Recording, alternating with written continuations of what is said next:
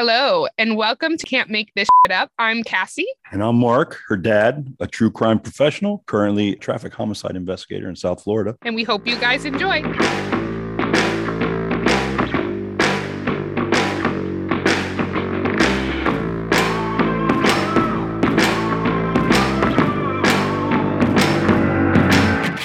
Okay, so this is our last episode of our coverage of the Highway of Tears. Just a couple of announcements before we begin. If you could please, please give us a review on Apple Podcasts, because it really helps us get out there and it helps more people find us. Even if you don't listen on that app, just log on for a sec. One sec and give us a like. Yeah, just to, even if it's just a couple words, like we really, really appreciate it. Good job. And thank you to those who've already done it. Yes, thank you very much. We appreciate the support. Okay, last announcement.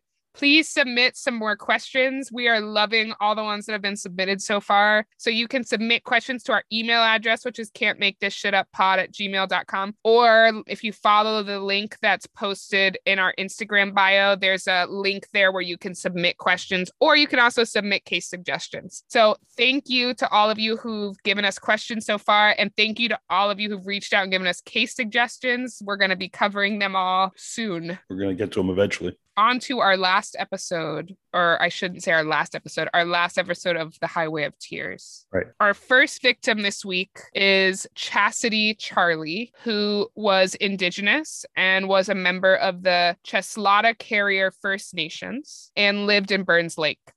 So on January twenty-sixth, two thousand eleven at three forty-five p.m., Chasity's mother, Geraldine Charlie, came home to find her daughter on the floor dead with her face burnt, half of her hair gone, and her cell phone missing. Wow. Yeah, crazy. Four months later, in May of two thousand twelve, a seventeen-year-old male who lived in Burns Lake was arrested and charged with second-degree murder in connection with Chasity's death. His name has never been released because he's a minor. The police also have never named a motive for the boy's actions. Okay. They say how old he is or no? He was seventeen at the time of the murder. Uh, how do you not release his name? And once you commit murder and you're found guilty, like, fuck you. Like, so I'll talk about it here in a little bit, but they okay. actually have a law in Canada where if you're under the age of eighteen, your name is not allowed to be released to the public. That's a stupid law, but all right. Well, it's interesting because I assume the reason why like they don't do that here is because part of our constitutional rights is freedom of the press. So I don't think that they can like legally tell them not, you know, right, to right. Om- omit certain things. I think I think if you commit a like if you commit murder, I think you give up that right of anonymity. Yeah, no, I agree. I mean, know, like, I, I, mean, I understand, understand protecting children's names for sure. Well, I was just going to say, I under I understand it in terms of victims, and I understand it in terms of like, you know, if you just here, commit some petty crime, like, do I think that that should follow you around the rest of your life? Like, no. no. But murder, especially if you're seventeen, like here, you'll be tried as an adult more cases than not. So the fact that, you know, he's a murderer, a convicted murderer. He loses that right. People should know that he's a murderer. I'm sorry. Like, well, I think in Canada, just from like this case, or not this specific case, but the Highway of Tears in general, right. I think from what I've gathered, it's a lot harder. It, it is possible, but it's a lot more difficult in Canada to try children as adults. Okay. Like, I think the criteria, like, in order to do that is a lot harder to meet. Okay. Because you don't see it very often. There's one case that we'll talk about later in particular where they tried to try him as an adult, but they couldn't because, like, I, I think there's a lot of criteria you have to meet to, like, prove that. Okay. All right. So the next case is a very strange and mysterious missing persons case. Okay. It's the case of twenty-year-old Madison Geraldine Scott. So Madison went by the nickname Maddie, so I'm going to call her that. Yep. On the night of May twenty-seventh, two thousand eleven, Maddie went with her friend Jordy Bolduc to a party that was being thrown down at Hogsback Lake in Vanderhoof. Wait, you just said a lot of crazy names and words. Hold on. Maddie's the victim. Right, Maddie. She has a friend from high school. Her name's Jordy Bolduc. Bolduc. Yeah, B O L D U C, Bolduc. Oh, Bolduc. Okay. I thought it was um, Bolduc, like a bull, like an animal, bull, B U L L. Honestly, that would be a cooler name, in my opinion. Probably, but and then you then you said something about they were where? Yeah, so I'm just gonna call her Jordy from here on out. But Maddie and her friend Jordy, right? Because th- she they're already twenty years old at this point, but they knew each other from high school. Right, right. So they decide they're going to go to a party, which was being thrown down at Hogsback Lake, which is located in Vanderhoof. Love those names. Awesome. Hogsback Lake. I actually really like the name of that. Hogsback. Hogsback Lake. It just sounds like a fun ass time. Like I'm going down to Hogsback Lake.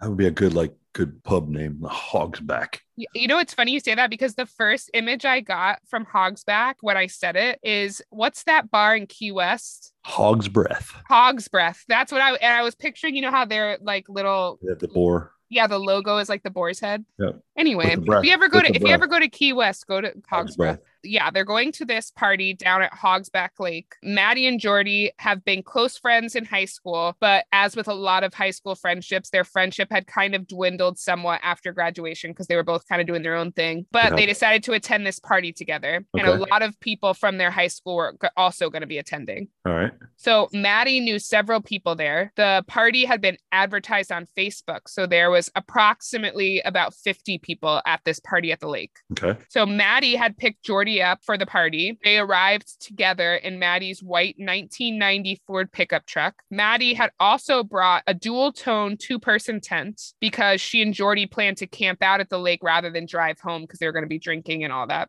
Okay. Trying to be responsible. From what I can gather, like that was kind of like a popular party spot. And a lot of kids like did that where they would just camp down there. Okay. So while at the party, Maddie grew tired and decided to go to sleep in her tent while Jordy continued to party. So at around midnight, a drunken fight broke out and Jordy was involved in the fight. Okay. But Maddie was already asleep at this point. Okay. Jordy was pretty intoxicated and had gotten injured in the fight. So she decided to leave with her new boyfriend, who she'd been seeing. So Jordy went to the tent, woke Maddie up and, and tried to convince her to leave with them. But Jordy claims Maddie refused. So Jordy and her boyfriend left, telling Maddie that they would come back the following morning. Okay. So at eight thirty a.m. the next morning, Jordy and her boyfriend came back to the campsite, which I was like, good for you getting there at eight thirty in the morning. Like after a heavy night of drinking, like you must have been hungover as fuck.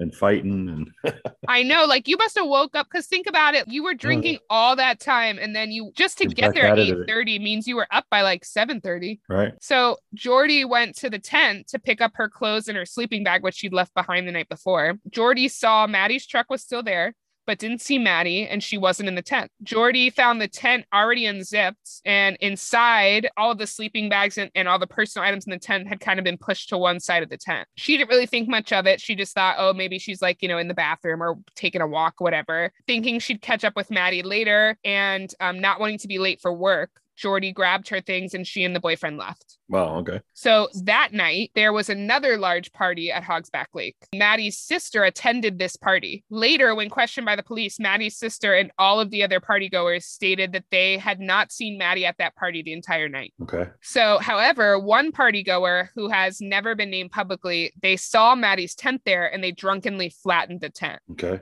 Was her truck still there? Yes. Okay. After Maddie hadn't been home in two days, her parents went to the lake and seeing her flattened tent and the abandoned truck, they reported her missing to the R C M P. The R C M P went down to Hogsback Lake to investigate and search for Maddie. In the tent, they found Maddie's sleeping bag, all her toiletries, and some costume pieces of jewelry. Okay. In the bed of her truck, they found a hatchet, a cooler, which still had wine and beer in it, a gas can w- that had a little bit of gasoline in it, and motorcycle boots. The truck was locked when police arrived, but they opened it up, and inside of the truck, they found some of Maddie's clothes, her purse, and an expensive camera. So immediately, the police didn't believe it was a case of robbery because all of her items right. were still there. Right. The only items which police determined were missing were cl- the clothes that Maddie had been last seen wearing, iPhone four, which was in a Robin's egg blue case, and a Gothic style lanyard, which had held all of her keys, including the truck's key. Okay. Police questioned every single in- attendee of both parties. Every person was reportedly cooperative and each person agreed to take a polygraph test. Although just like in the U S, polygraph tests are not admissible in court in Canada. Right. Okay. Jordy later claimed to the press that she had been given several polygraph tests and had passed them. What's your feeling on polygraph tests? Because for me personally, I don't really understand why police still give them when they're not admissible anyway. And on top of that, I don't feel that they're reliable anyway. So what's the point? They're just used as an investigative tool. Like there's a, a new, it's not a polygraph test. It's done on, a, on the computer. It's called a computer voice. I think it's C V S. Oh, voice stress analysis. Correct. I've heard of it. And my my old partner, when I was in, in in the general investigations unit, he actually got trained on it, and it was very accurate. It's used more, but I don't know if it's actually accepted or not. I haven't researched that any further. But you know, polygraphs, there people can learn how to to beat them. You know, like that's the problem with them, is why they're not admissible, is because you can kind of train yourself to, you know, beat the questions or right. The other part that I don't understand is a yes, you can you can train. I know. I mean, there's been plenty of cases where murderers have passed it, and then it's proven that they did it. Right. Second of all, there's also plenty of cases where people fail them and they end up having nothing to do with it. Yeah. So, like, it's right. just like so, they're, because I, I've never had to take a polygraph test, obviously, but if I did, I'm just somebody who has so much anxiety, like normally, that I can guarantee you I would fail. Even if you just is, right now as a joke gave me one, I'd probably yeah, get nervous enough that I would fail it. And that's part of the problem. I mean, you know, because it's just a tool, and usually, like I'll speak for like in homicides, we don't normally use it too often. But if the investigator's giving you a polygraph, they probably already kind of know that you're the person, and they're just using that as an extra piece to of the puzzle, you know, so to speak, to, to put the case together. But usually there's other evidence and stuff that they're going to naturally rely upon that, you know, to, to get the conviction or whatever. But again, it's just a tool that's used to kind of steer, you know, steer the investigation a certain way, or it exonerates people that aren't, you know, like in the regular homicide, they, they used to use them quite often, but I think they've gotten away from, from using them. So I know for a fact that if I ever was like suspected of committing like murder, I would look so guilty, because the first thing I would do is I would be like, I want an attorney. I'm not talking to any of anybody. Second of all, I would never take a polygraph. Like, I don't care. I, if they, if they were like, listen, like, we just want to, I'd be like, no, not doing it. Yeah, well, which I'm sure that doesn't look good, but no, no, but that's, I mean, that's your right. So, well, so. It's interesting, because I will say the police in Maddie's case, they did pull out all the stops. Like you'll, you'll see as we like go, they tracked down every single person at either one of these parties, which is a lot of people. We'll find out the exact yeah. number as we go on. Okay. Cause I already told you the first party had fifty people. The second right. party was even bigger, okay. but they literally spoke to every single person there and gave almost all of them polygraph tests. Wow. That's a lot. That's a, Because you don't just like sit down and they hook you up and you're done in five minutes. Like there's a whole process where they ask you the questions first. They get like the, the base questions and they hook you up and then they do it. You know, it's like a whole, it takes a while. So. Well, and I think that they must have been like pretty suspicious of Jordy, just because she herself even t- like admitted that they gave her multiple polygraph right, tests. Right. The police, they also collected all of Maddie's items, which had been found, obviously. They also requested that Jordy give them back the items that she had taken from the tent the morning after. Okay. So she complied with that. She gave them back her sleeping bag, a pillow, and a pillowcase. Okay. Upon examining Jordy's sleeping bag, police discovered blood inside of it, which they tested, and it matched Jordy. Okay.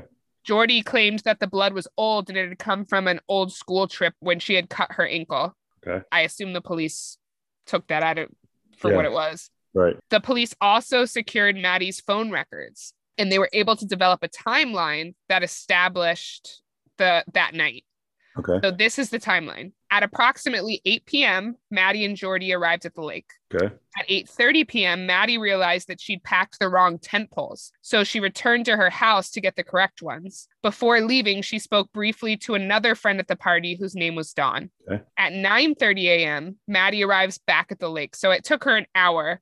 Like, she left at eight thirty and she was back by nine thirty. Okay. So she arrived back with the correct tent poles. She sets up the tent.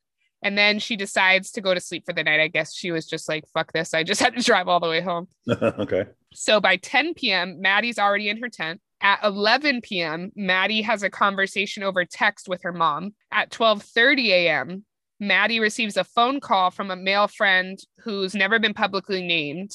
Shortly after Maddie received that call, Jordy goes into the tent. And that's when she asks Maddie to leave with her because she was leaving. So this is at twelve thirty a.m. Okay. Maddie tells her, no, I'm going to stay. I'm already like in my tent. According to witnesses, Maddie stayed in her tent after Jordy left as well. Okay. At one forty a.m., people began leaving the party. Several people who knew Maddie opened the tent and asked if she wanted to leave with them, but Maddie declined. Okay. At eight thirty a.m. is when Jordy and her boyfriend arrived back at the lake. At ten thirty a.m., so two hours after Jordy went, mm-hmm. the party's host came back to the lake to clean up, which I thought was nice. I feel like a lot of young people wouldn't do that. Like, it's nice right. that you like went back to clean up. Like, good for you. Yeah. So he told police that he saw Maddie's tent and it was zipped closed, and he didn't attempt to disturb her because he assumed she was, you know, still still asleep in there. Okay. So that night is the night that an even larger party happens, where there is about one hundred fifty people attending this time. It's not until the following morning after that party that she's reported missing. The police searched. Well, essentially, it was two days after. Right. Okay. It's her parents, because she's twenty years old. So right. her parents thought, like, they knew she was going to this party the night before. So they just thought, oh, we we missed her because, you know, they're going to work, doing like stuff. Right. And then, you know, it wasn't until the next evening where they're like, wait a minute. Right. Where is she? Right. The police searched the area extensively. So the lake itself is about one hundred twenty acres in size. Its deepest point is twenty-two feet deep. So it's pretty deep. Right. The water is very clear with up to ten foot visibility. Police searched the lake.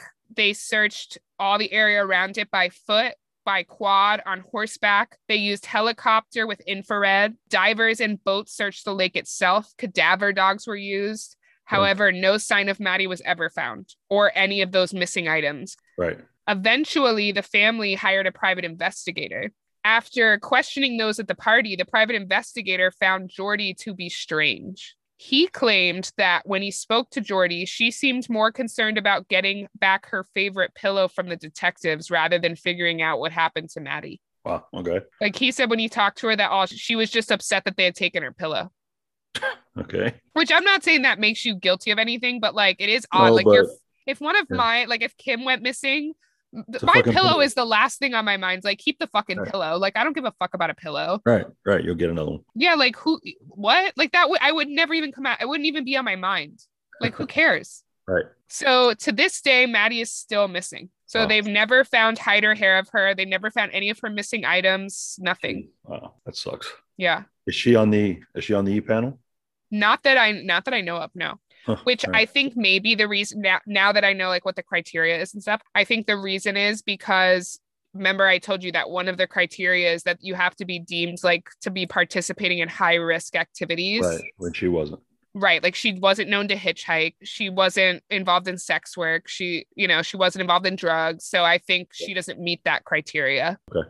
So our next victim is forty-seven-year-old Maria Practicante Rego. On October ninth, two thousand eleven, at approximately seven a.m., police received a phone call claiming a man had broken into a home in Kitimat, and upon finding a husband and wife home, the man had viciously beat the couple. Oh, okay. I always have found it interesting when people like break in to rob a place. I'm like, it's like, oh, he was surprised to find the couple there at seven a.m. I'm like, dude, it's seven a.m. on a weekday. Right. Of course there's like, you know, it's not like it's like one p.m. or something like where right. people are at work. Like most people aren't at work at seven a.m. yet.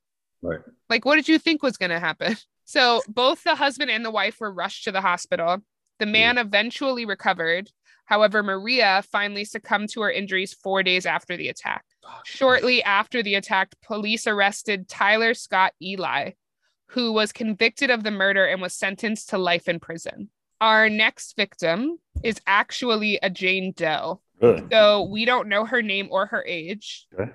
But on November eleventh of two thousand eleven, police were called to a road in Telqua. A woman had been found laying in the middle of the road with severe injuries. She was rushed to the hospital, but later died of her injuries. A spokesman for the R C M P, whose name is Dan Moskaluk, said, quote, police are treating the death as possibly criminal in nature and arrested an adult male who was found at the scene on police arrival. Mm, the man okay. was taken into police custody, but was ultimately released. So the results of the autopsy have never been released, and the case is still unsolved today.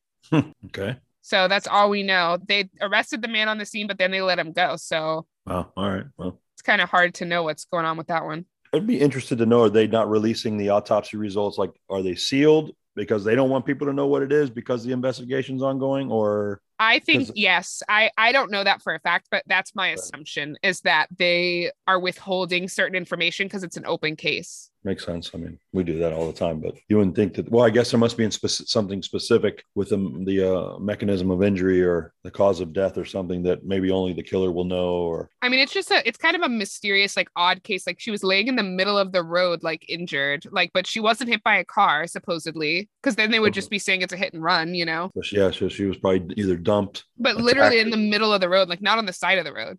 Right, right. So she was either thrown from the vehicle. I mean, again, you'd have to see the autopsy and, you know, see what type of, you know, what type of injury she had. You know, naturally you can tell if somebody's thrown from a car, you know, road rash, things of that nature. Or, you yeah. know, so the next victim was eighteen-year-old April Rose Johnson. So on December twentieth, twenty twelve, April and her fiance, Kane Sabe Penner. So April and Kane are engaged. April's only eighteen, so that's young to be engaged, but they're engaged. Yeah. They decide they're going to go over to Kane's cousin's house. So his name is Richard, Richard Bourne. Okay. When they arrive, Richard's girlfriend, Patricia, is also at the house. So there's four people at the house. After some heavy drinking, the foursome decide to go target shooting. Of course. Yeah, so uh, real smart decision making. Yeah, well, you know. Th- there's nothing I would like to do less Then shoot a gun when I'm drunk. Well, it's kind of fun.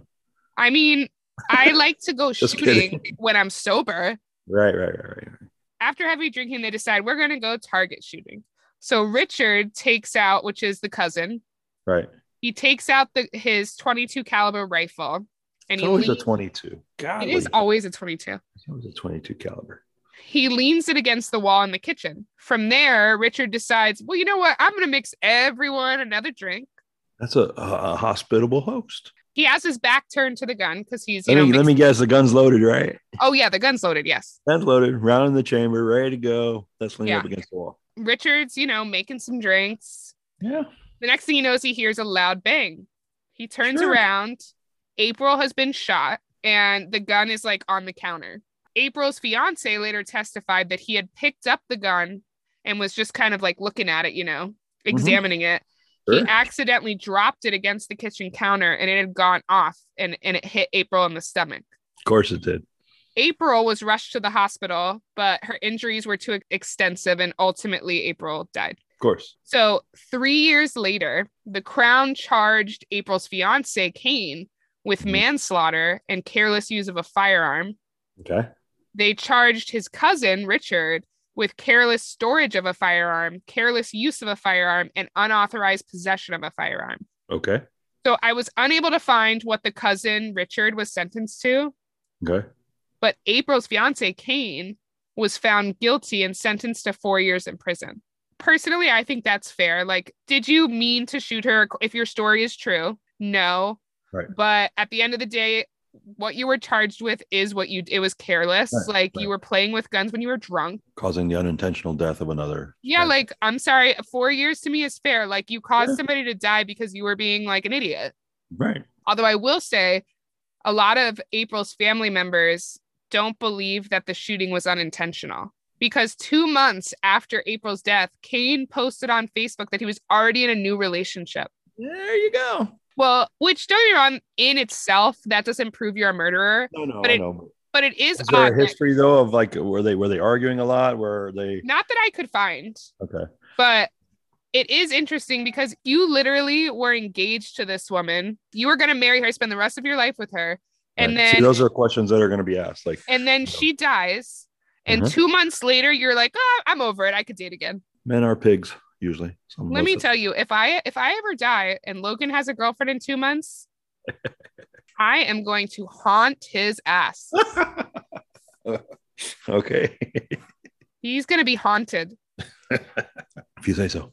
He already has promised that if I were to die, he's never going to get remarried. So you better hold him to that standard. Oh, boy. Okay. I'll bestow that upon your brother. Yeah.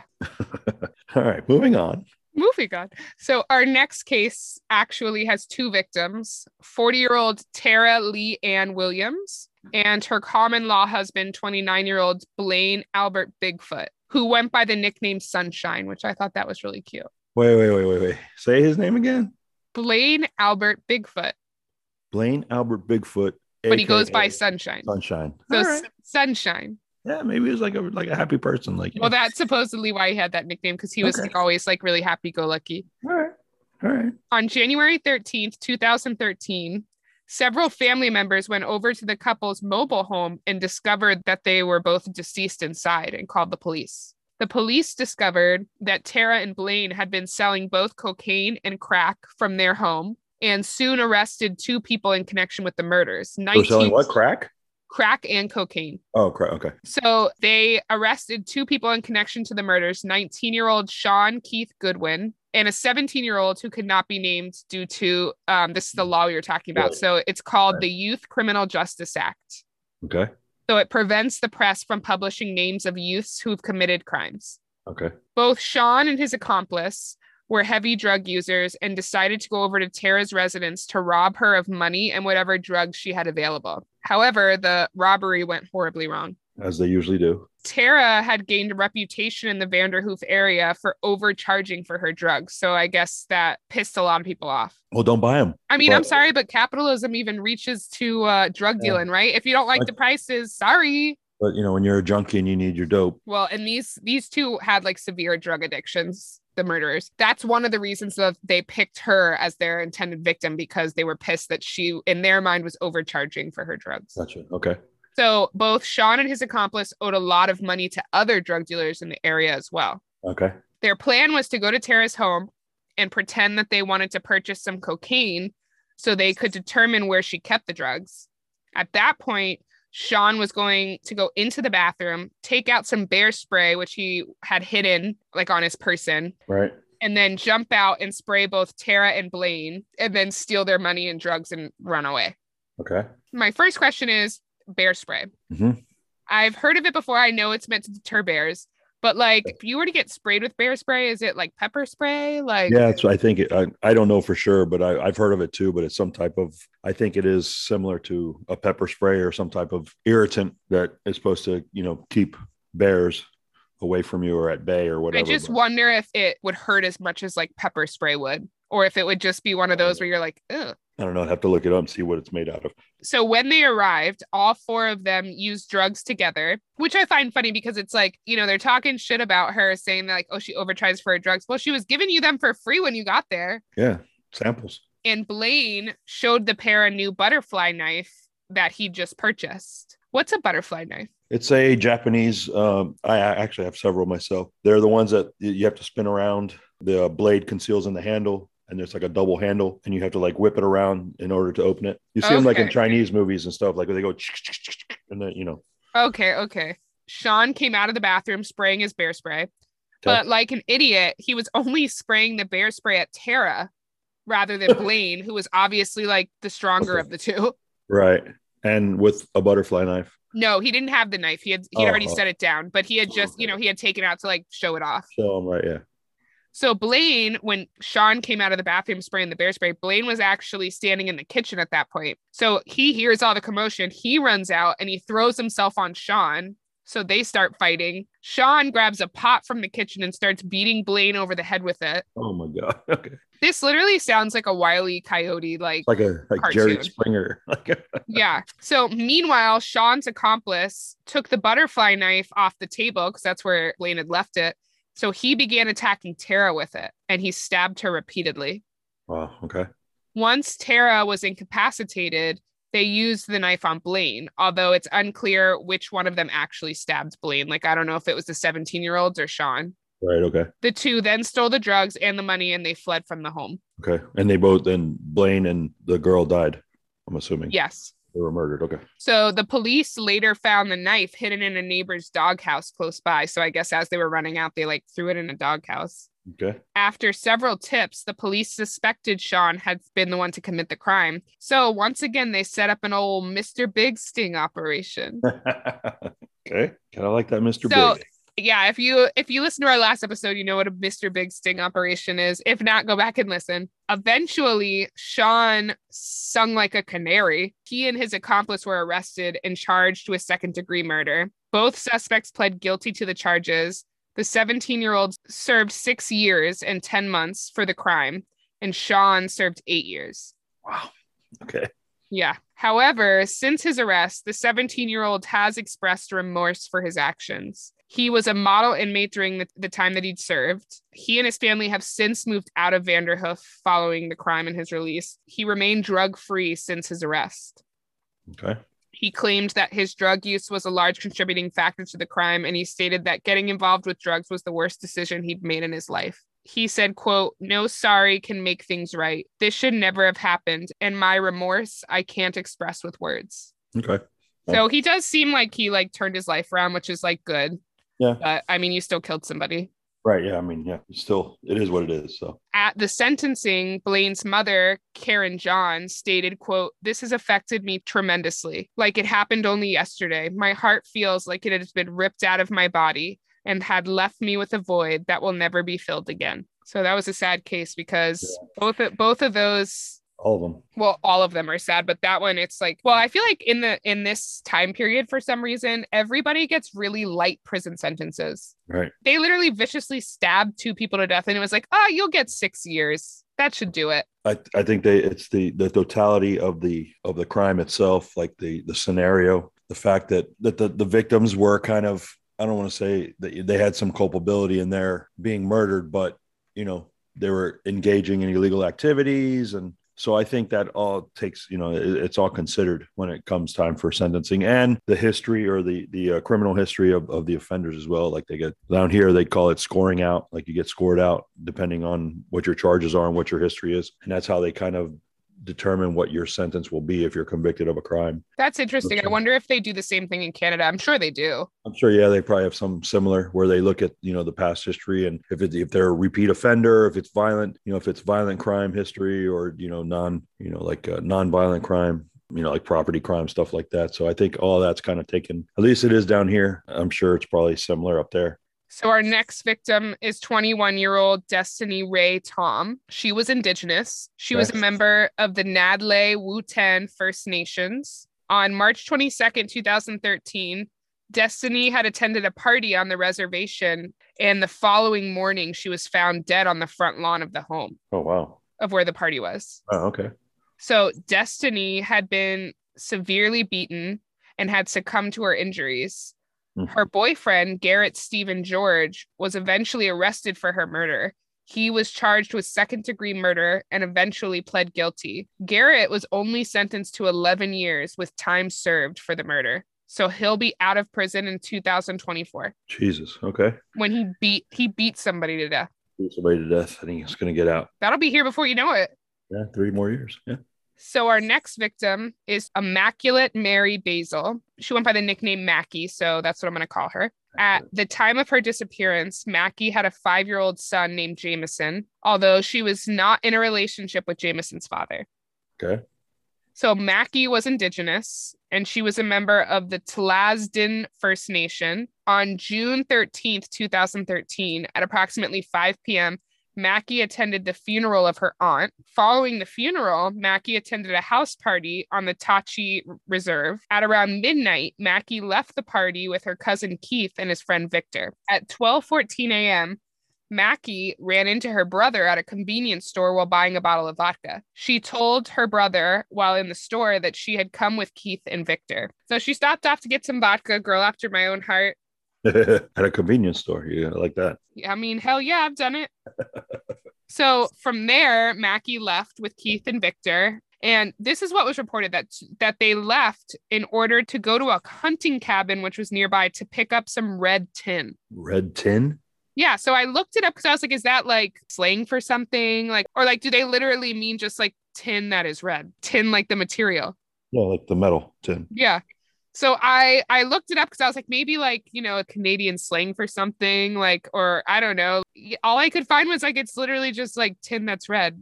But I don't understand why they would need to go pick that up at like twelve o'clock at night. Oh, we've all been drinking. Let's go pick up some red tin. Unless unless they had a job the next morning and they were trying to save time or knew that they were going to be partying, or I mean, that is weird, but okay. Our Canadian listeners, if if that means something to you beyond literally just the red, me- yeah. like metal that's painted red, please let us know. Yeah, I need to know.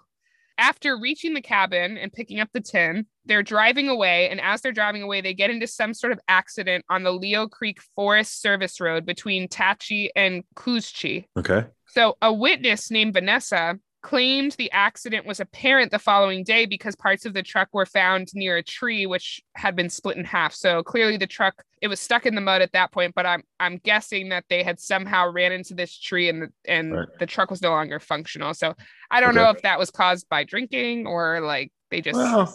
Probably. Like yeah. But following the accident, both Keith and Victor claimed that Mackie didn't want to wait around because now the truck is like not operable. So she left on her own, like walked away. Started walking away. Okay. At ten a.m. the next morning, the same witness, Vanessa, and two other witnesses whose name is Joseph and Ron, they were hanging out in front of Ron's home in Tachi. And they noticed Victor walking up the road wearing clothes that were wet up to his chest. So the trio thought that was kind of odd. They're like, that's weird. Like, why is Victor like walking around in all these wet clothes? But right. at the time, they didn't think much of it because no one realized Mackie was missing yet.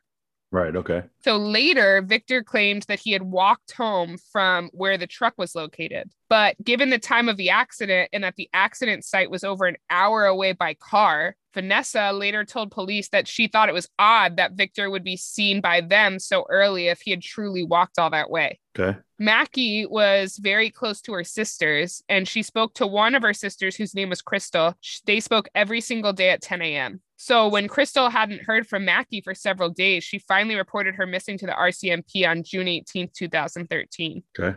So the police interviewed both Keith and Victor. They willingly agreed to take polygraph tests, which they both passed. But to this day, Mackie has never been found and there's been no arrests. Wow. Okay. So some people are suspicious and they think that Keith and Victor had something to do with it. Normally, right. I would say, because remember, Keith is actually Mackie's cousin. Normally, right. I would say like, well, what are the odds that he would like hurt his own cousin? Like, but we just had that other case where the guy yeah, killed his, and raped and his raped own her. cousin. So yeah, raped his dead cousin. So yeah, but Mackie's never, no one knows. Okay. So our next victim is forty-nine-year-old Anita Florence Thorne, who on the morning of Wednesday, November nineteenth, twenty fourteen, went to the Super Save gas station at nine fifty Victoria Street in Prince George, and then to a nearby Tim Hortons, which is a Canadian fast food place. Tim Hortons, yeah. I never, I've never heard of it. I've heard of it. They got their poutine there. I do love poutine. Yeah. I had to, well, I had to look up Tim Hortons when I was doing this because I was like, is that like a store? Like, what is that? And then it was like a fast food place. Hear it all the time, Tim Hortons. Well, next time I'm in old Canada, I'm going to have to uh, yep. check out a Tim Hortons. Yep. When Anita didn't return home by eight fifteen p.m., her family reported her missing. The following day at around twelve p.m., the R C M P found her car at the turnoff to Willow River, which was about thirty kilometers, which for us Americans is eighteen and a half miles away from where she was last seen. Mm, okay. The, the vehicle was unlocked and inside was Anita's purse. However, her keys, cigarettes, lighter, and cell phone were all missing. When Anita went missing, she was wearing a white hoodie, a black puffy vest, and her brown hair was up in a bun. She is white. She's five two. She's one hundred forty-five pounds, and she has brown eyes and brown hair that was shoulder length at the time of her disappearance. To this day, she's never been found. Sheesh. Okay. So I thought it was odd that her purse was still in the car, but like her keys, cigarettes, lighter, and cell phone were all gone. Yeah. I mean, I don't know. It's all odd. Like, where do these people go? I know. Isn't it crazy? That's, I don't know. That's got to be so frustrating being like the family family member of somebody who's missing and you don't know they're dead. They're not dead. They're, you know, like that's got to be horrible. I can't imagine. Yeah. So the next victim is fifty-five-year-old Roberta Marie Sims, who went by the nickname Robin. So this case is odd. Okay. So Robin and her dog vanished from Prince George, British Columbia, either on or shortly after May sixth, twenty seventeen. Okay. The exact date is unknown. All right. It is unclear who reported Robin missing. All that's been released is that she was reported missing by a, quote, concerned citizen. What? And she was reported missing on May fourteenth, twenty seventeen. Huh, okay. So that's about eight days after it's thought that she actually went missing. Okay. The police found her two thousand three Chevrolet Trailblazer in the, the it was a British Columbia plate that read B H two four eight X. So after finding that vehicle, the, the police reported to the public that they believed Robin was murdered and her vehicle was used in her murder. So they haven't said what evidence okay. led them to believe that, but I'm assuming, you know, they found something in the car right. that. Okay. Police also stated that they believe that the perpetrator had been using the vehicle up until it was located by police. Oh. So basically they were driving around in this car and the police found it like parked on like, you know, a side road. Like and abandoned or whatever, right? Yeah. Yeah. Oh, okay. So police also stated that Robin's dog was found with the vehicle, but they didn't, they still have not released whether the dog was found alive or deceased. Okay. Which I want to know that is that because yeah. they I saw a cute picture. So the dog's adorable. I saw a picture of it and I'm like, was it, was it, did it survive? Yeah. Is it alive? Like, what the hell? Yeah, no, we don't, we don't know. All we know is it was found with the vehicle. So either it was dead in the vehicle or like it was alive. Okay. So witnesses have come forward and said that Robin was last seen on the afternoon of May sixth, twenty seventeen. There were reported sightings of Robin at her home. So her neighbors saw her, you know, like right. walking around. They, she was also seen at the B X Pub and the Spruceland C I B C Bank. Okay. There's all confirmed sightings that she was out and about that day. Okay. Robin's case is still open and the right. R C M P are seeking leads in her case. Robin was a white female. She was five foot four, one hundred fifty-four pounds. She had long blonde hair and blue eyes. She also had several tattoos. She had one on her upper left arm, her left upper chest, and a picture of a robin bird on the side of her neck. So they're looking for anyone who saw her that day. So she's missing, but they yeah. believe that she was murdered. Right. Okay. So they've never found her body. Right. Okay. So I'm assuming they found like a large amount of blood in the vehicle or right. something. Right. But if anyone has any information, the R C M P urges you to, to call Crime Stoppers, which once again is one eight hundred, two two two, eight four seven seven. So yeah, that's a sad one because they've never found her body. And we don't know about the dog. Yeah. And I, I want, I do want to know, is the dog alive or what? Yeah. Because that was in two thousand seventeen. So the dog could still be alive today. Good. Depending on how old the dog was. Yeah. So our next victim is fifty-three-year-old Frances Brown. She was Indigenous. Okay. And on October fourteenth, twenty seventeen, she went to go pick mushrooms with a friend in Smithers. Okay. So I guess I guess that's like a popular thing that they do out there. Like they go mushroom picking. Okay. So while out in the wilderness, the two became separated. Now, are they mushrooms for cooking or mushrooms for L S D? Like for tripping? You know, I don't know. I'm a, when I read this, I assumed it was like for cooking, but now that you say it, maybe maybe there were some special. No, I mean, I'm not. Yeah, I'm just saying maybe they're psychedelics or I don't know, you know, whatever. Honestly, I hope they were psychedelics. Well, all right. I just think that's fun. Not that I've ever done psychedelics, but just I think that would that makes Frances a little spicy. Okay. So Frances's friend was not immediately worried as they frequently got separated when they were out picking together. But when it was time to leave, the friend could not locate Frances and okay. the friend began to get scared. So the friend retraced their steps and was calling out loudly for Frances because Frances was deaf in one ear. So she was a little hard of hearing. Well, you know, so she had, she had to like shout louder than normal. Right. Right. So she waited for some time, hoping that Frances would reappear, but she never did. Her friend, who's never been named publicly, but the friend was a good fucking friend because she wasted no time. She immediately went back to town. She reported Frances missing to the R C M P, then organized a search party to help her go out there and look for her. Wow. She was getting shit done. All right. She was like, R C M P, I'm, I'm reporting it missing. And then she was like, round up the troops. Let's go. From the fifteenth to the twenty-second of October, volunteers in the R C M P searched extensively for Frances. Evidence of a campfire was discovered, okay. but it had rained and snowed heavily during that time period, so it made it difficult to determine whether it was related to Frances or not. Okay. To this day, Frances has not been found. Following her disappearance, her nephew did a long-distance walk across Canada, which took him over a year to complete in order to raise awareness for Frances's case. I thought that was cool. Like her family has made it somewhat clear that they believe foul play was involved because Frances had no underlying health conditions and she was used to hiking through difficult terrain. Like she was um, a very outdoorsy person. So they don't think like, you know, she wow. would have just. I'm curious why they like when they went out to go pick these mushrooms, like why did they separate? There's only two of them. They're like in the middle of nowhere, wherever they're picking these mushrooms. I don't know, but why the friend. You- I agree. Or at like, least, at least stay within like, you know, ten feet away. You know, like, you know what I'm saying? Like, I mean, listen, I'm not an outdoorsy person, so I am never going to be in the wilderness by myself. It's just not going to happen. Right. And honestly, I mean, I'm, I'm very rarely in the wilderness with other people. Like, I don't want to do it. No, thanks. Right. But I'm just saying, like, if you're going out, it's just the two of you in the middle of nowhere. I mean, I get it. You want to look in different areas to get your mushrooms, but you know what? Like, stay together.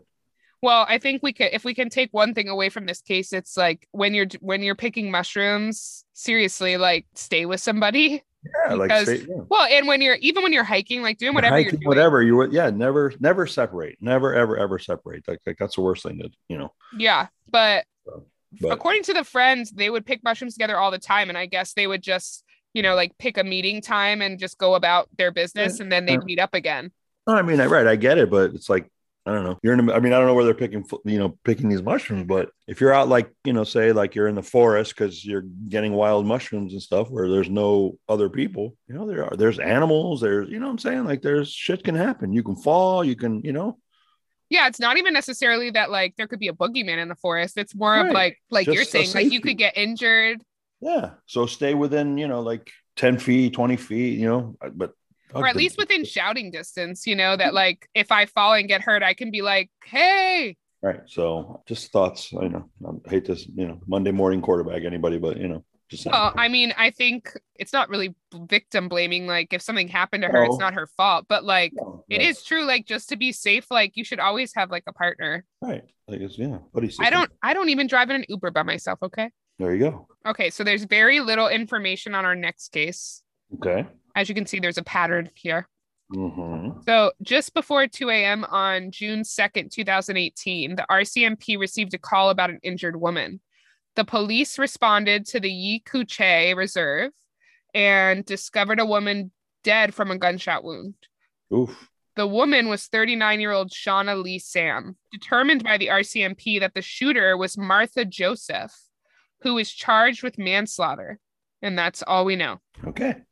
So she was killed by another woman. I don't know if it was like a love tri- triangle gone wrong. Who knows? Or well, if it was manslaughter only, then probably accidental somehow. Or yeah. Our next victim is thirty-four-year-old Chantel Catherine Simpson. On July fourth, twenty eighteen, Chantel was last seen in Telqua. The following day, on July fifth, her car was found abandoned near a gravel pit by an R C M P officer. The gravel pit was located on Gossan Creek Street in Terrence. On July seventh, after not hearing from her for several days, her family reported her missing.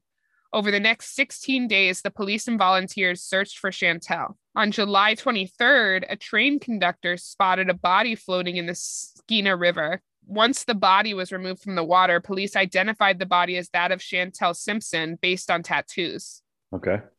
Police have never released Chantel's cause of death, and no charges have ever been filed in relation to her murder. Okay. So once again, not a lot of info. Yeah. The next victim is eighteen-year-old mother, Jessica Patrick Belkser. Jessica was Indigenous and was Lake Babine First Nations. On August thirty-first, twenty eighteen, Jessica dropped her one-year-old daughter off with her grandmother, who had agreed to watch her while Jessica attended a party that night. Jessica went to a party held at the Mountain View Motel on Highway sixteen in Smithers. Okay. When Jessica didn't return to pick up her daughter, her family was immediately concerned. When she hadn't returned by September third, her family officially reported her missing. Wow. The police did not immediately organize any search parties, so the family took it upon themselves to organize their own. On September fifteenth, fifteen days after Jessica's disappearance, her mother felt called to search a local ski hill known as Hudson Bay Mountain, which was northwest of Smithers. The family climbed to the top of the mountain and looked for circling birds. They spotted some near an embankment and peered over. There they saw Jessica's body laying below them. She was laying close to a discarded washing machine and her hair was fanned out around her face. She was still wearing the clothes she had last been seen in, and her shirt was pushed up to just below her breasts. Isn't that crazy that the mom just like right. felt like she knew where she was? That's crazy. The family was determined that Jessica's case not turn into just another unsolved case involving an Indigenous woman. Many people even wore red to Jessica's funeral to honor all of the missing and murdered Indigenous women throughout Canada. Unfortunately, Jessica's case is still unsolved today, and her family is frustrated by the lack of action by police. Wow. In two thousand twenty, Jessica's cousin told C B C News, quote, two years, still nothing. They say they had leads. Charges were going to happen. Arrests were going to happen. Nothing was done. I feel like they're giving us the runaround. Mm. Of Jessica, her cousin said, quote, she was always bubbly and goofy and never lost touch with her family. She's been in survival mode her whole entire life. She never let other people in on her misery. She was always trying to uplift others. Her daughter was the diamond in her eyes. She wanted to give her daughter the life that she didn't have. So that's the end of that story. Sad. Yeah, no one no knows. Leads, no, right. Unreal. The next victim is another Indigenous woman, fifty-year-old Cynthia Martin, who on December twenty-third, two thousand eighteen, spent the day with her mother in New Hazleton, British Columbia. She left in her vehicle at around nine p.m., heading back to her home. However, she never made it and was reported missing that night. The next day, search and rescue teams spotted her vehicle near Hagwilget Bridge near Hazleton. If you say so. Hagwilget. Hagwilget. Hagwilget. Okay. You got some tough names up there, boy. Hagwilget. All right. The vehicle was found locked with her personal effects still inside. The vehicle was not damaged in any way and was still fully operational. Initially, police thought Cynthia may have experienced some sort of car trouble that somehow resolved itself once the engine cooled off. So they were unable to tell what it was, you know, at this point. Okay. And that she had just kind of walked away from her vehicle to find help. However, her family feels that that's unlikely because she could have just called one of them to come in and help her. Right. Because she, you know, obviously at this point she had a cell phone, and right. she the where she was found was not that far from her mom's house. So it wouldn't have been like that hard to call her mom or somebody. Right. On Christmas Day, Bulkley Valley Search and Rescue carried out an air search of the area, but did not find any sign of Cynthia. And to this day, Cynthia is still missing. Oh, Jesus. All right. Yep. So the next victim is sixty-nine-year-old Lauren Campbell Fabian, who on October twenty-eighth, two thousand nineteen, which was not that long ago, nope. went out on a walk around the Buck Flats area south of Houston, which I still have not been told if it's Houston or Houston. Okay. So I'm just going to go with Houston. Go with Houston. All right. When Lauren didn't return home, she was reported missing by her family. The R C M P conducted a massive search for Lauren that included S A R ground crews, a plane, and an R C M P helicopter, but Lauren was never found. Oh, okay. The R C M P has requested dash cam footage from anyone driving in that area on October twenty-eighth from between ten a.m. and six p.m. Okay. Oddly, the R C M P has publicly stated that they don't believe foul play is involved, but have not said what has led them to that conclusion. Okay. At the time of her disappearance, Lauren was five foot four and around one hundred forty-three pounds. She's a white woman with brown hair and brown eyes. Seeing a pattern there. Yeah, there is a lot of, you're right, like brown hair, brown eyes. Yeah, five foot four, five foot two. That is true. five foot three. Yeah, they're all around the same height. I didn't even yeah. think about that. Yeah, so. So our next victim is sixty-two-year-old Joy Morris, who on March ninth, twenty twenty, was found dead in her home in Vanderhoof. Vanderhoof. Po- police had been called to the residence after a welfare check had been requested. It was evident that Joy had been murdered. Oh, okay. A month later, on April tenth, twenty twenty, uh, a forty-two-year-old named Justin Johnston, which, God, they didn't help him out with that name. Justin Johnston. Like, that's rough. Justin Johnston. Yeah, that's... Like, I'm all for a good alliteration, but Justin Johnston is just a little too close. Yeah, we just have to call him J J for short. J J. J J. So he was arrested for her murder and was oh. charged with second-degree murder. Okay. Police stated that Justin and Joy had known each other, but it's unclear how. On September twenty-first, twenty twenty-one, Justin was found not guilty by reason of mental defect, and the oh. judge ordered that he be placed in the B C Forensic Psychiatric... Psychiatric. Wow. He was placed in the B C Forensic Psychiatric Hospital indefinitely. Okay. So I would like to know more about that one. Like, clearly he was like mentally ill, but yeah, yeah, they're putting him there indefinitely. But I'm like, what? What would you? What were you seeing? Like, what? What? Like, was it like, you know, like that other guy was like angels were telling him to kill people? Right. Like, yeah, what were the voices telling you exactly? Right. Yeah. The next victim is twenty-six-year-old Jesse May Hayward Lines. On July third, twenty twenty, at approximately ten p.m., Jesse was stabbed to death by fifty-six-year-old Charlene Alexander in front of the Prince George courthouse. Charlene was arrested and charged with first-degree murder, but has not faced trial yet. So Ooh. That's all the information I have, because that was literally uh-huh. not that long ago. Yeah, yeah. Last year. The next victim is thirty-four-year-old Crystal Haynes Chambers, okay. whose remains were found on August first, twenty twenty, east of Prince George near Highway sixteen. And there is nothing else known about her death, and no one has been charged as wow. of this recording. So, okay. And that obviously wasn't that long ago either, August first, twenty twenty. Yeah. So our final victim as of today. Okay. Our final victim is thirty-six-year-old Kristen Marion West, who was reported missing by her family after they hadn't heard from her in several days. Okay. After reporting her missing on August seventh, twenty twenty-one, her family went to her apartment and located her dead inside. Sure. In, in the days leading up to her murder, Kristen had complained on social media that she had a stalker and that she had reported it to the R C M P and felt like the police weren't doing enough to protect her. The same day her body was found, the R C M P arrested the man she had accused of stalking her. And that was thirty-six-year-old Dennis Daniel Gladue. And they charged him with second-degree murder. Huh. He is still awaiting trial, because obviously that was like not long ago at all. Right. Okay, so now what we've all been waiting for, going to dive into all the governmental information surrounding oh. this case. All right, here we go. Or all these cases. Right.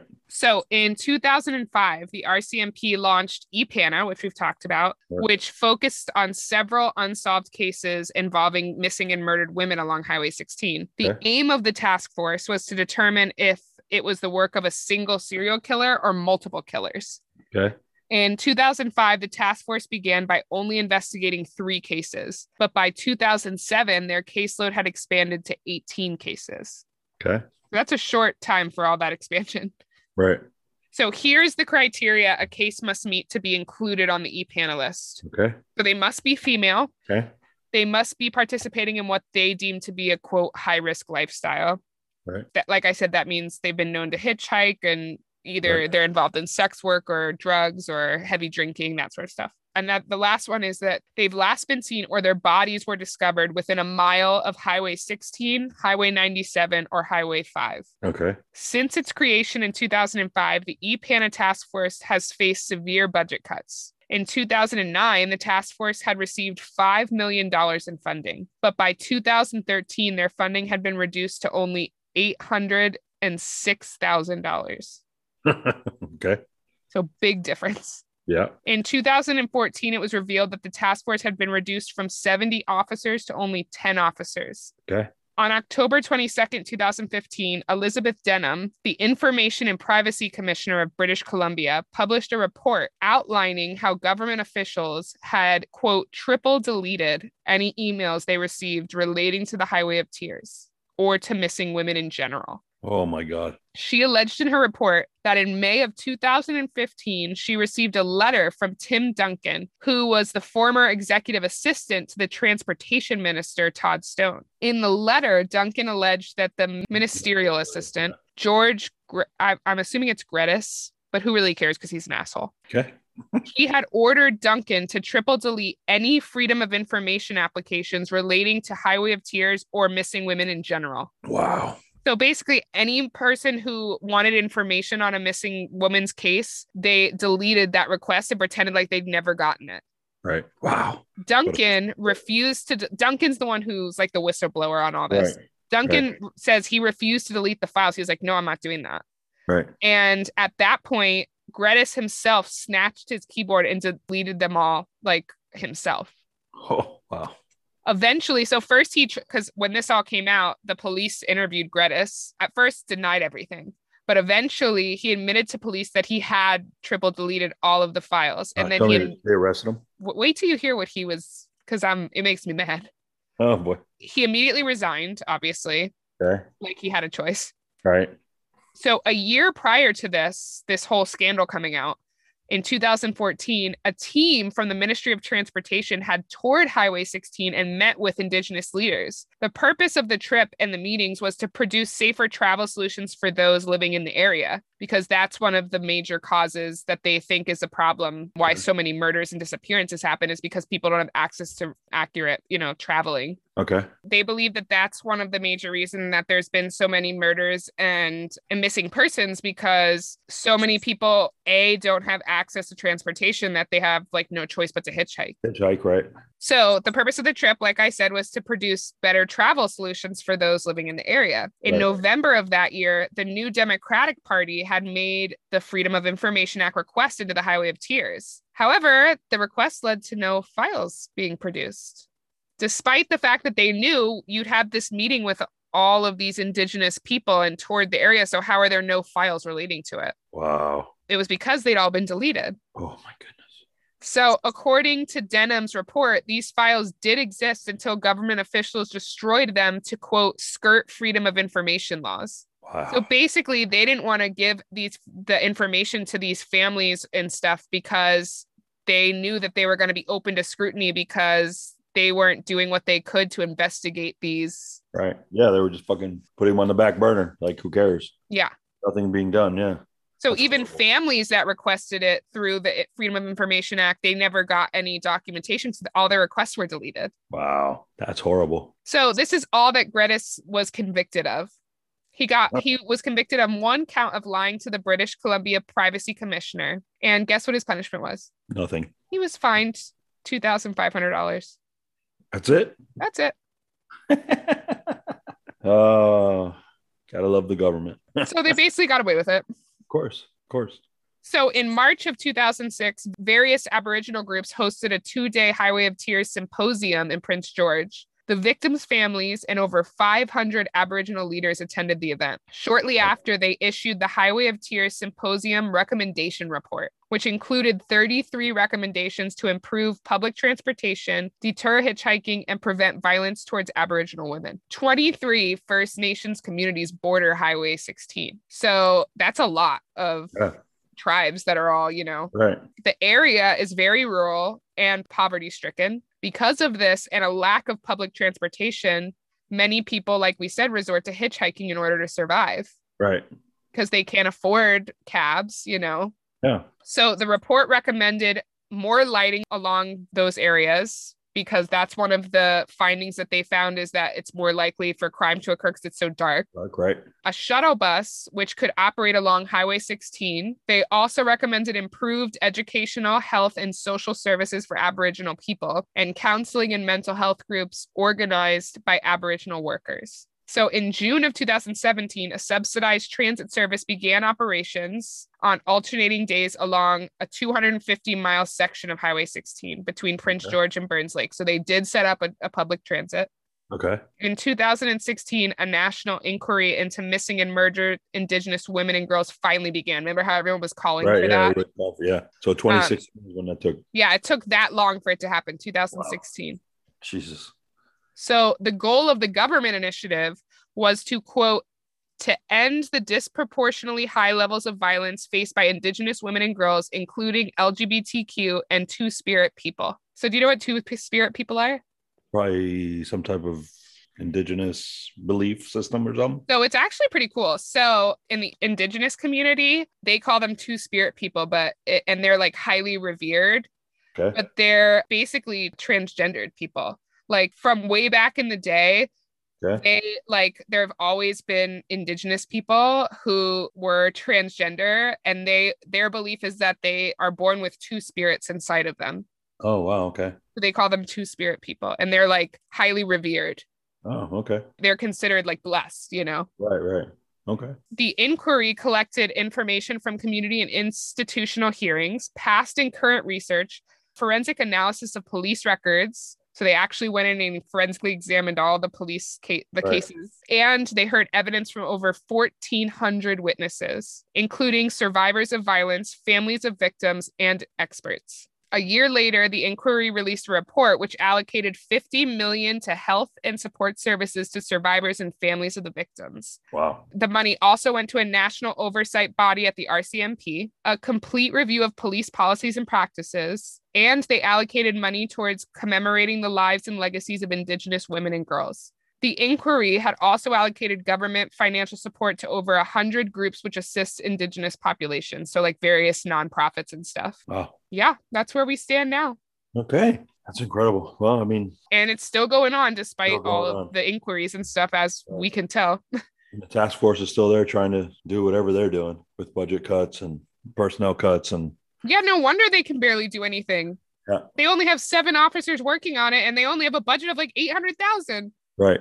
Yeah. The investigations are, you know, for a good investigation's expensive. It's, we say that all the time. Unfortunately, you get what you pay for. So if you can't pay the people to do the investigation, then the investigation's not going to get done because people aren't going to work for free, you know, sadly. So sad. So, I know. So. So I just wanted to say, I know I've repeated it several times throughout all of these episodes, but if you have any knowledge of any of these cases, Absolutely. Or any other case, really, for that matter, contact Crime Stoppers at one eight hundred two two two eight four seven seven. You can leave an anonymous tip if you choose to, or you could yep. give your name. Yep. Gotten quite a few tips in my cases over the years. So very helpful. The public sees and hears things that we don't. So definitely uh, very important for people to get involved and, you know, to try to help solve any, any crime, you know, like people want answers, you know, families deserve answers and it's tough. You know, we need to come together and help each other, you know? So that is the Highway of Tears. Okay. So we have two questions. All right. A good palate cleanser to that. There we go. So the first one is from George. So this is a good question. What true crime case do you find the most interesting? Like, what's your favorite true crime case? Like across the board or? Yeah, I think so. Oh. So I guess I would have to say that the, I think the true crime case that I find the most interesting, which I actually want to cover, isn't necessarily considered a true crime case by like everybody, but kind of the conspiracy theory about Marilyn Monroe and her death. I, I would say that's like one that I find like really interesting. Yeah, that, I've often wondered about that one too, because, you know, kind of like the, if you think back of, of some of the uh, cases that have occurred, like the the assassination of Kennedy and all the conspiracy theories and Marilyn Monroe, one, one that I'm very interested in. And I saw there was a documentary on it when, uh, you know, Kurt Cobain and how, you know, he killed himself. Oh, that's and, a very good one too. And I'm and I'm throwing quotations up because the you know the documentary. Now, naturally, the the the, the person who made the documentary kind of you know I don't want to say there was a biased you know a biased view, but you could definitely see the way it was portrayed, or that Courtney Love you know definitely was suspicious, or there was some suspicion surrounding that whole time and that whole era with Nirvana and, and Kurt Cobain. So, you know, I know, I know different investigators and police, and there's, you know, been different inquiries and stuff into it and stuff, but I've always kind of wondered like what truly happened with him. Yeah. That is an interesting one. We should try to cover that one too, eventually. Yeah, I we, feel like that'd yeah, be a good one. Yeah, we can. And I'm, you know, I'm big into music and stuff like that. So that one's kind of always been like, when it happened, it was like, wow. Like, so. Second one is from Rebecca. Okay. Hi, Rebecca. Howdy. What is your favorite? Oh, this is for you, by the way. Oh, okay. What is your favorite thing about being a detective, and what is your least favorite thing about it?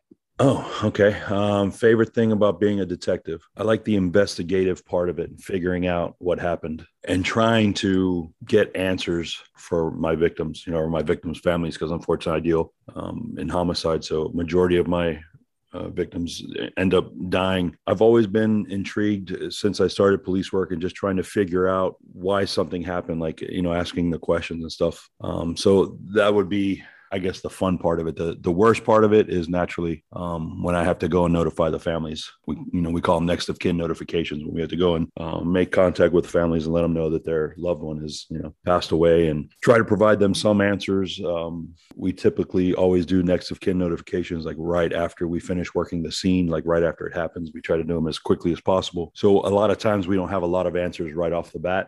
And uh, they're very, very difficult to do. And, you know, and, and naturally, everyone's reaction is different. I've had people like attack me. I've had people just stay quiet. I've had, you know, people run around like screaming their head off. It's, you know, the, the whole gambit of of emotion. So that's that's the yeah, part I feel I like. I feel most. like you'd never you never know how you're going to react in that situation until you're yeah, there. I, I was on the other end of that when my mom died.